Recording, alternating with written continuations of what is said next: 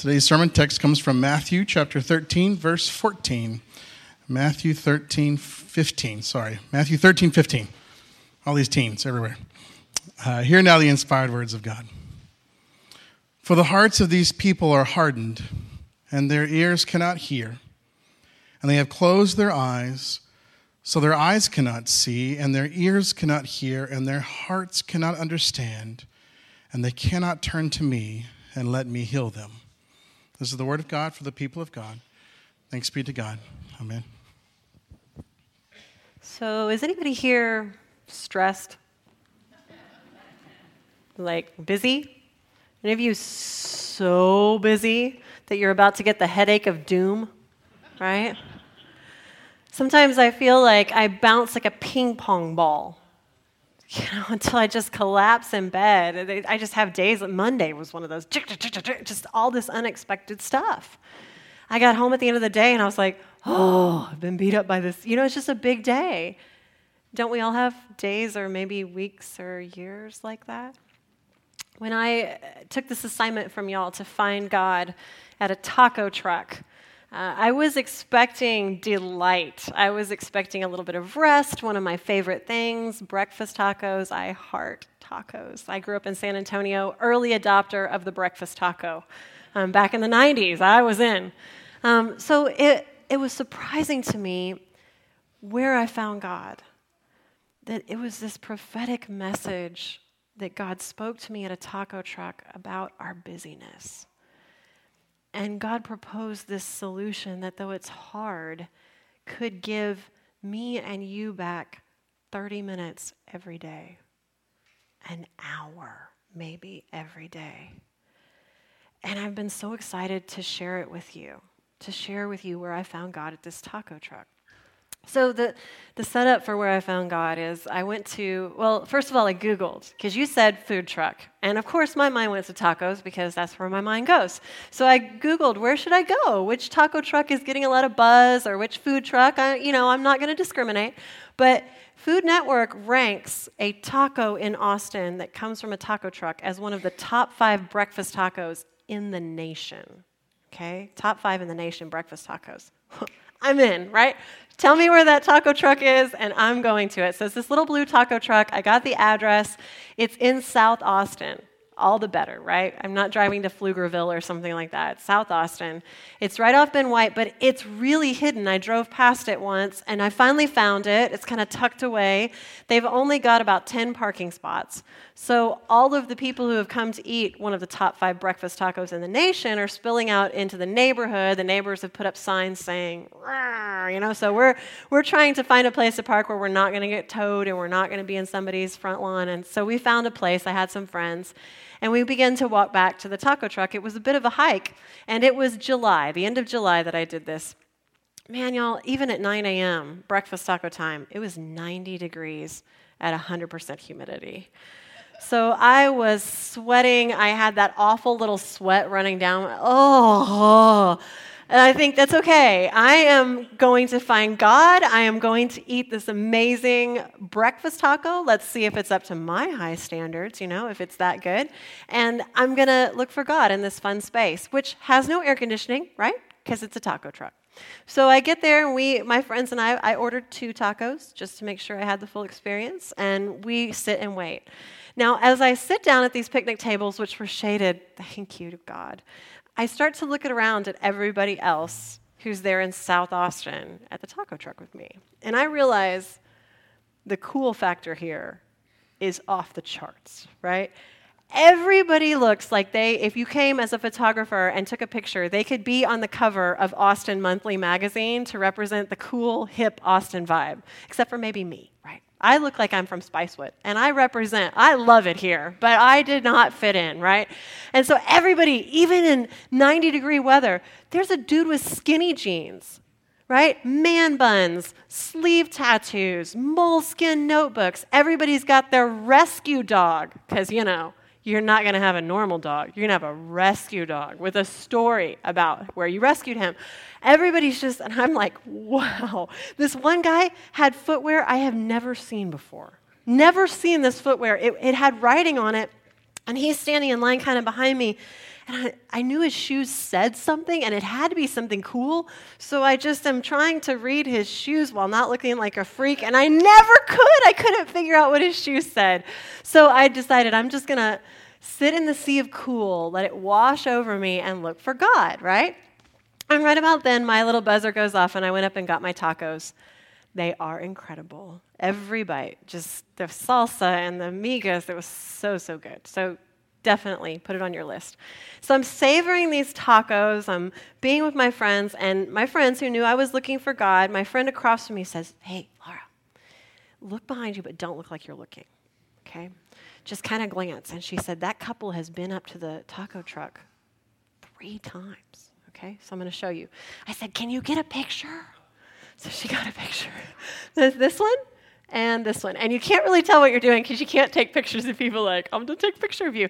Um, but my friend whispers to me, she's, I said, Is it a problem with their order? Because, I mean, that could be a place to find God and disappointment. She said, No, they're taking pictures. Okay? Do you see that? So he's got his phone. You can't really tell right here. But what they did is they'd set up like this and they'd take pictures of each other. Taco truck, right? And she's, uh, I looked around and she's behind me, so I couldn't do it very much, but she's like this. right? The duck lips for the cell phone picture. And what they were trying to do, my friend whispered to me, she, she said, they've come back three times, so they go up to the salsa, right? They go, they stand in front of the truck, whatever they're doing, they're trying to get the perfect picture, and they're failing at it, so they keep coming back to get the perfect shot. And so I, I was intrigued and I started watching them. They, I'm eating my tacos and I saw they got their tacos. Well, what do you, what do you know they do when they get their tacos? Well, then there's more. Right? Taco, you know, look at my food. And, but the whole time, after they took pictures of each other and themselves eating the tacos, guess what they were doing? Right? So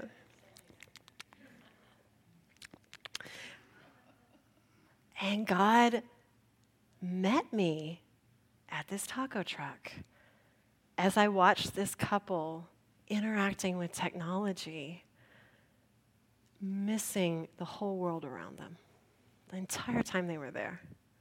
Just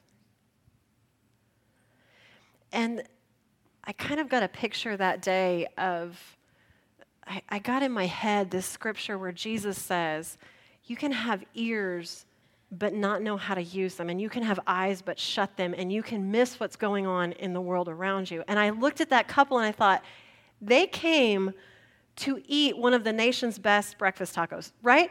That's why they're excited to be here. Did they even taste it? Did they even taste it? Do they remember it? Or do they only have a picture of it on social media? Are we missing the experiences of our lives because of our phones. Now, don't panic. God did not say to me in that moment, So, Laura, tell your church that we need to all pull out our phones, throw them in the center of the sanctuary, and burn them, right? God didn't say to me, These phones that you carry, Laura, they are evil, okay?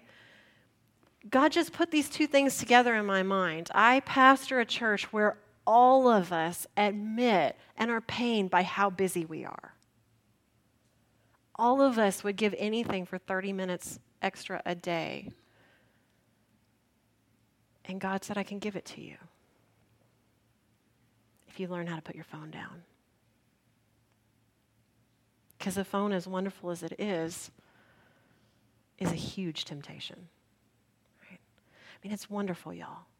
Don't think it's evil. It's wonderful that we can FaceTime people, and I always have a map everywhere I want to go. I don't need a GPS anymore, right? I can email you about urgent things. If you contact me, you can call me. I don't have to sit at the office for you to get a hold. I mean, we could go on and on. But it's in temptation too. And it's a growing temptation in our culture. Every culture faces this temptation to shut their ears and close their eyes in a different way. Every generation, even Jesus, has had their way. Ours is this. How many hours a day, because it's hours, do you think the average American spends on their phone? It's three and a half. Three and a half hours the average one of us spend on our phone. Chiropractors are now treating something that they call text neck, right? It's a thing. it's a thing.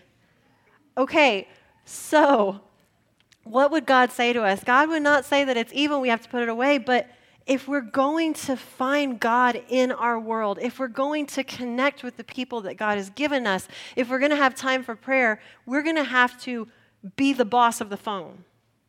Choose. So it doesn't shift our priorities without our consent. So we don't get clickbait and just go places. Okay? So if you want to examine your life and especially see am i an average american am i below average that would be amazing in this case right above average you're in danger if you're on the phone for seven hours there are apps that help you do this so if you have an android most of y'all know what that is right android if you have an android phone there's an app i found called quality time which will let you see which apps you are using, how much screen time you are spending on your phone on a day or a week. And then it will let you set limits. So I'd encourage you, if you're an Android user, to download that and look at it at the end of this week. And just let God speak to you about that. Now, if you're on an iPhone like me, Apple has been less willing to share their usage data, so you have to do workarounds. Although, interesting, get out your phones, okay? Um, try if you have an iPhone, I'll show you how to do this. Uh, you can try not to peek at everybody else's usage. This is a private moment, but I'll, I'll show you something in a minute. So, this weekend, Apple, if you downloaded the new iOS, it changed it.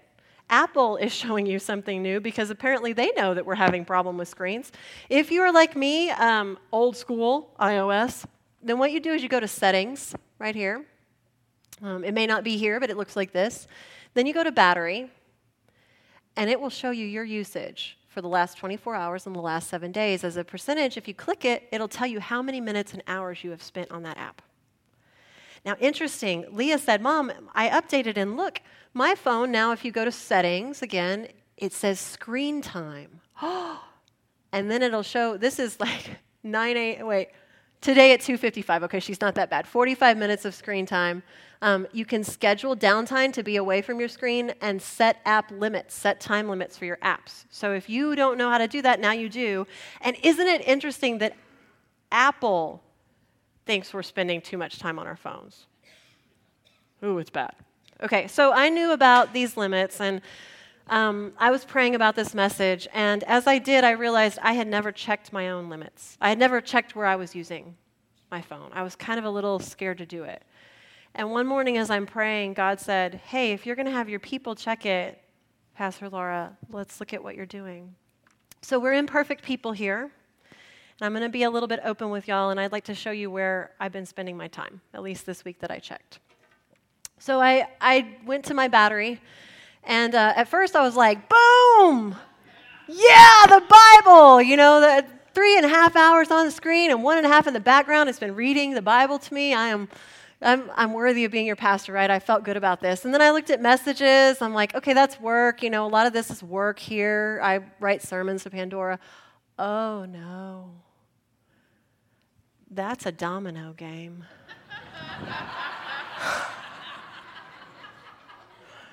um, that's a domino game called 42. I used to play 42 with real people in college and I loved it, but you have to have three other real people who know how to play the game. And then recently I found out that they have this app where you don't have to have real people anymore. You can just play the domino game. And I love that domino game. I love it.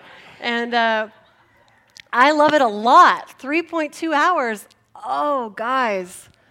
Oh, wow. That hurts. That hurts. And Im- immediately my mind starts saying, well, but think about when you play the domino game. You were just waiting, it's 27 minutes a day. I kind of did the math on that in this week. Um, where were those 27 minutes a day? And the loud voice in my head said, Well, when you're waiting for the kids, you know, you're waiting to pick them up, or there's a basketball game, or before you go to bed, right? Before I go to bed, I like to unwind and play dominoes. And then another voice said, Can we just be honest here? Don't you know that there are times when you have come home from work and you've gotten everything unloaded and you have pulled out your phone and sat on the couch and played your fun little domino game while the kids are at home. You guys, if you were to ask me, just ask me, do I love my kids or a domino game more? It's the kids. And if you were to ask me, do I have enough time with them? Do I have enough time looking them in their eyes and asking them about their days and helping them work through their problems or just playing with Asher? If you asked me, do I have enough time? I would say no. I am so busy. I work so hard. I get called away late at night. I would tell you that, and it's true. But if I gave up a domino game, I would have 30 more minutes every day with my kids. What about you? You know, for some of y'all, you'll say, well, it's online shopping. I see nudges. Some of y'all say it's the news. I'm a news junkie. Some of y'all, it's sports. Right? Sometimes it's surfing the web. It, y'all have told me about your fun games, jigsaw puzzle and crossword puzzles and different things. And some of y'all say, man, I have a flip phone, so I don't even have this problem. Okay, well, there's something. Okay? Because Jesus said, Jesus said, you can see but not see. You can hear but not hear. And this is what is keeping people in his day and in our day from seeing him in the world and the people around us.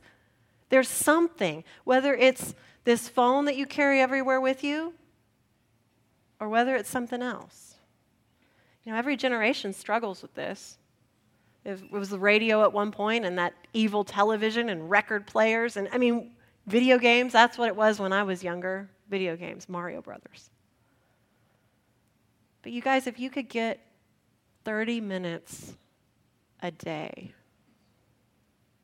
with the people that you love, with God, you'd take it, right? Even if it meant putting your phone away. It's hard, but we should take it. And here's some of the ways that we can do that. Um, here's some of the ways that you don't need to burn the phone, you don't need to think that it's evil, but you need to say, I'm in control. And I'm not going to let it shift my priorities without my consent. I'm not going to let it steal time that I could have with God or with other people. I'm going to decide. So you could go into your app, your quality time or your screen time app, and you could say, here's the limit that I think would be healthy. And then your phone will do it for you. Another healthy thing is when you get home, or when you're out with your friends, wherever you are, be there. Be fully there. Put the phone away. If you get home, the tablets, the, eh, the computers, uh, turn them off. You know, don't just sleep them, turn them off. Um, you can just put them in, if they're not a desktop, you can put them in a place and you say, now it's away. And if you're going to go engage with it, that means somebody sees you walking over there to pick up your phone. Make your kids do this. They're going to love you for that. They're going to love me for that, right? Another thing you can do is change your notifications. Um, it used to be every email I got popped up on my screen. And that meant, I'm your pastor, I want to help you deal with problems. I was never not working. And a pastor friend of mine said, Laura, just change the notification so that you check email when you check email when you decide instead of it coming to you, push notifications. Um, I would say that for sports too. Any of y'all have on your screens like your phone is telling you what you're missing on TV? Kevin has that. I'm like, what are you? What is it notifying? Oh, what I'm missing, what game I'm missing right now. It's telling ESPN is telling me you better go turn on the TV. Change that notification. Make it be to where when you check the app, that's when it's going to tell you stuff instead of it pushing things to you. News. If you're a news junkie, change the notifications. Just you be in control of the phone. The final thing I would suggest, and this could be the best thing of all, is that you fast from technology. Um, so this would mean that, you know, we used to fast from food, and that is a beautiful spiritual practice. But if I could choose what you would fast from, for most of you, our average American, 3.5 hours a day, I would say fast from this. And what that means is pick a day of the week. Tuesday's our day. Where when you go to work or when you have to do things, school, you use the technology, but when you get home or in the morning, it's dark. You're not turning on the TV, you're not turning on the computer, you're not on your phone, you put it away. Now, when we first did this with our kids who are teenagers, they were like, oh, no, death. Well, the first night that we did this, we had a, a no screen night. We fasted from technology. We actually got out our ping pong table, which we never have time for and we played ping pong together. And then the next time, the next week rolled around and we played a board game, which we also feel like we never have time for. Guess what? When you put the screens away, you have time. I found God at a taco truck.